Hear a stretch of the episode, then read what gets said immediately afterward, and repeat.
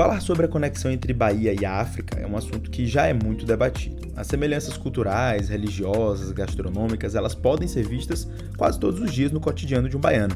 Mas esse intercâmbio cultural muitas vezes se limita às experiências vividas por nós, que moramos na Bahia e no Brasil, e talvez pouco se perceba como que homens e mulheres africanos que escolheram a Bahia para viver percebem e vivem essa realidade de troca e de similaridade. E aí eu vou te contar uma coisa: se tem um lugar que é palco, literalmente, dessas histórias vividas por essas pessoas, é na passarela do Afro Fashion Day.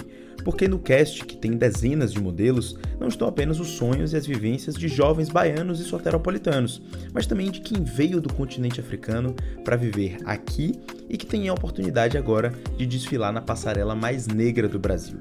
Meu nome é Vinícius Rafushi e neste segundo episódio especial do podcast do Jornal Correio para o Afro Fashion Day 2023, eu vou contar a história de Norilde e Eco, dois guineenses que saíram do país de origem para poder viver e estudar aqui na Bahia. No papo, eles falam sobre as experiências que estão tendo com os estudos e a visão deles como africanos nessa relação do continente com o nosso estado. E claro, eles também vão falar sobre a participação deles nessa edição de 2023 do Afro Fashion Day. Vale lembrar que o Afro ele é um projeto do Jornal Correio com patrocínio da Vult, Bracel e Willbank, apoio do Shopping Barra, Salvador Bahia Airport, Wilson Sons e Atacadão além do apoio institucional do SEBRAE e Prefeitura Municipal de Salvador e da parceria do Clube Melissa. Então, fica comigo e vamos nessa!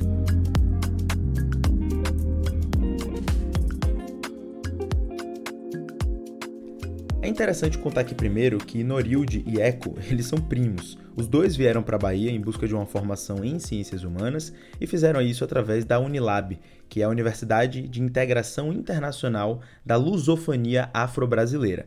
Para traduzir para vocês e ficar mais fácil, é uma universidade pública federal que reúne países africanos que falam a língua portuguesa. E aí eles oferecem uma série de formações em diversas áreas, como administração, ciências sociais, enfermagem, física, história, matemática e por aí vai. Então, tanto Eco quanto Norilde fizeram o mesmo caminho. E após a formação em ciências humanas, eles fizeram a especialização em relações públicas, que é onde eles estão nesse momento. Na conversa que eu tive com o Eco, ele contou sobre a sua trajetória vindo para o Brasil. Ele chegou aqui em 2017, depois de cursar durante um bom tempo o curso de economia lá em Guiné. E enquanto isso, ele sempre dividiu os estudos com a sua veia artística. Aliás, Eco é o seu nome artístico, Eco de Gumbê. Seu nome de batismo é Euclides Gomes da Silva, mas a gente vai chamar ele aqui de Eco. E a escolha de vir para a Bahia tem muito a ver com a facilidade da língua portuguesa, claro, que é o que conecta esses países da Unilab, mas também por essa aproximação cultural que eu citei aqui na abertura do episódio. E se depender de Eco, já dá para chamar ele de baiano sem problema nenhum. Ele se sente muito em casa por aqui. Então, é, eu como eu falo, porque trabalho também um pouco sobre essa afirmação de poder realçar um pouco dessa conexão da irmandade da cultura que Guiné tem parecido com Bahia, porque eu já andei em outros estados, mas o que existe aqui na Bahia, existe uma conexão cultural enorme, vários pontos iguais que a gente tem entre Guiné e, e Salvador. Então, como sendo um homem africano, negro da Guiné, vivendo aqui no Brasil, minha experiência, porque hoje eu falo, se eu não abrir a boca, ninguém vai saber que eu não sou baiano. Só quando eu falo, as pessoas reparam pelo sotaque, aí falam, você não é daqui? Aí eu falo, não, eu sou daqui. Não, mas você tem sotaque diferente. Eu falo, não sou brasileiro, sou africano, mas sou, eu sou daqui, moro aqui, eu vivo aqui. É, porque aqui eu me sinto em casa e me identifico é, às vezes nem percebo que eu não estou na Guiné. Então, é, em termos da recepção, da alegria, da manifestação cultural, temos essas coisas em comum da Guiné e Salvador ou Bahia. Mas essas semelhanças não são apenas nesses aspectos positivos ligados à cultura. Assim como nós aqui temos uma visão distorcida do que se fala sobre a importância e a interferência da cultura negra para o Brasil, também é visto em Guiné, onde a própria população tem dificuldade de entender a sua importância histórica. Eco revelou na conversa que a gente teve que muitos não sabem nem dessas semelhanças culturais entre Guiné e o Brasil, ou a Bahia mais especificamente, e que também vê muitas pessoas daqui do país que não fazem questão de conhecer a história de lá. Mas o que eu já reparei aqui, a primeira conexão, é, é o desconhecimento e a, a distorção da história negra africana dentro da academia e também dentro da sociedade brasileira, né? Porque realmente, é, quando até hoje eu deparo com perguntas, é, que é meio absurdo, eu acho, é, só que eu falo, quem não sabe uma coisa nunca vai pesquisar. A gente precisa ter noção um pouco para pesquisar mais ao, ao fundo. Só que ouvindo sobre a África, quando várias pessoas vão pesquisar, lá bota no Google África, acaba aparecendo aquela imagem que os europeus brancos que querem detonar a nossa raça negra, porque eles sentem medo da nossa potência, do nosso talento, da nossa capacidade. E é com essa mesma visão que Norilde vem para a Bahia e inicia os seus estudos em relações internacionais ela tem a chance de poder estudar e ver parte da história de sua cultura de uma forma totalmente nova.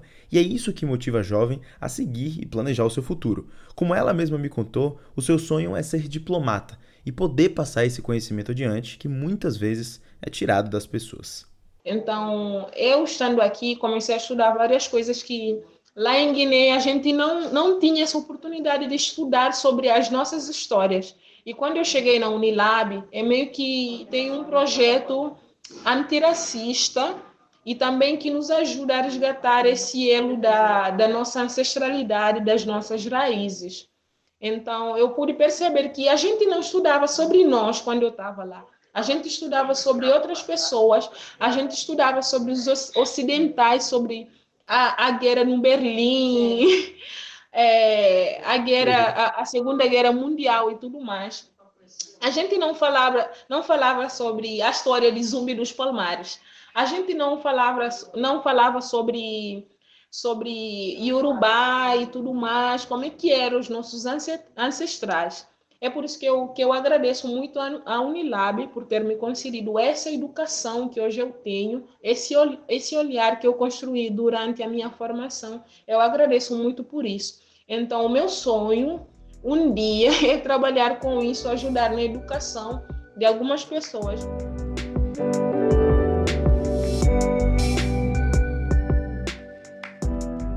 Entre a vida de estudos, palestras e dessa vivência cultural que os dois têm aqui na Bahia, tem um outro lado que também se desenvolveu. E no caso de Norilde, foi realmente uma oportunidade de explorar algo inédito para ela.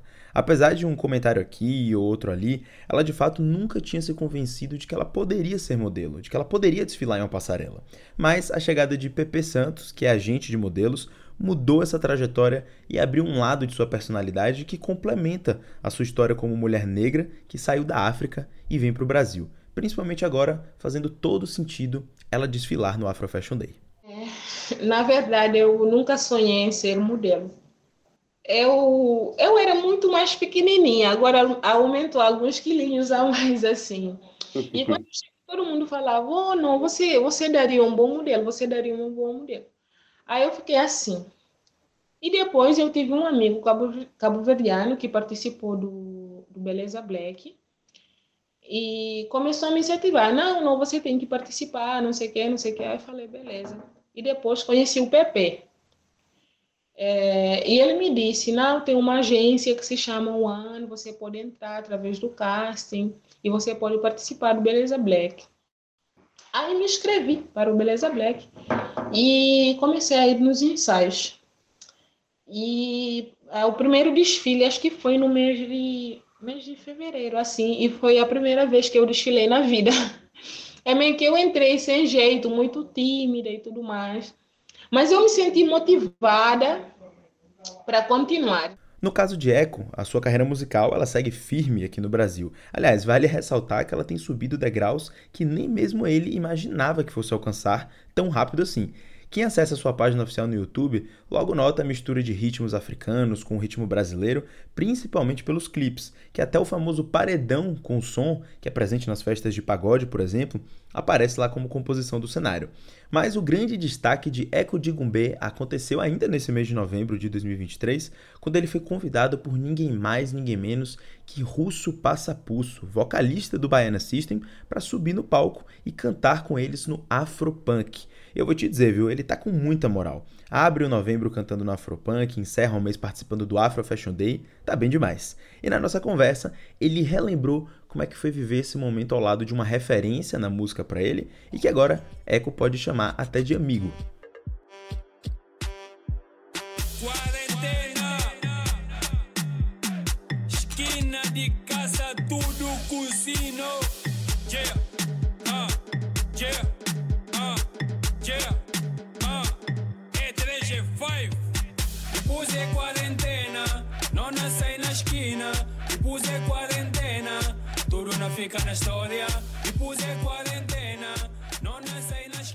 É, falando disso, né, me, me virou uma alegria porque até hoje estou recebendo feedback no Insta, nas minhas redes sociais, a galera que estava lá acompanhando, é, que gostaram da nossa participação, junto com meu tio que é parte de Lima, que foi uma apresentação brilhante. Então, tipo, não é que a máscara não caiu, mas tipo, é uma coisa ainda assim, porque Baiana System, eu acompanhei Baiana desde, desde cedo, né? Quando eu cheguei aqui, é, os colegas que já estavam já falavam de Baiana, saindo no furdunço, carnaval, qual é o bloco que a gente deveria ir, que não tem impura, impura, não tem briga. Aí eu tive essa experiência em 2018, quando eu vi Baiana passando. Ano passado a mesma coisa. E esse ano, quando o meu tio me informou que ia ter essa conexão com Baiana, é, realmente conheci os pessoas de Baiana na banda, principalmente o vocalista que é russo, hoje é grande amigo, parceiro, é, é uma pessoa incrível pessoalmente, como pessoa, tirando músico, como músico ele também é uma pessoa brilhante. Então, durante os ensaios, durante os momentos que a gente teve de trocar algumas ideias sobre ancestralidade, da nossa identidade. Foi uma, foi uma experiência é, que vai ser marcante na, na, na minha história é, musical. Bom, pessoal, vai chegando ao fim mais um episódio especial do podcast do Correio para o Afro Fashion Day 2023. Eu queria agradecer muito a presença tanto de Norilde quanto de Echo por terem participado e contado um pouco de suas histórias e suas reflexões por aqui, assim como a sua companhia por ter chegado até o fim do episódio. Lembrando que o Afro Fashion Day é um projeto do jornal Correio com patrocínio da Vult, Bracel e Willbank, apoio do Shopping Barra, Salvador Bahia Airport, Wilson Sons e Atacadão, além do apoio institucional do SEBRAE e da Prefeitura Municipal de Salvador e a parceria do Clube Melissa. O programa teve produção, narração e edição feitos por mim, Vinícius Rafushi. Um abraço, até a próxima, valeu, tchau, tchau.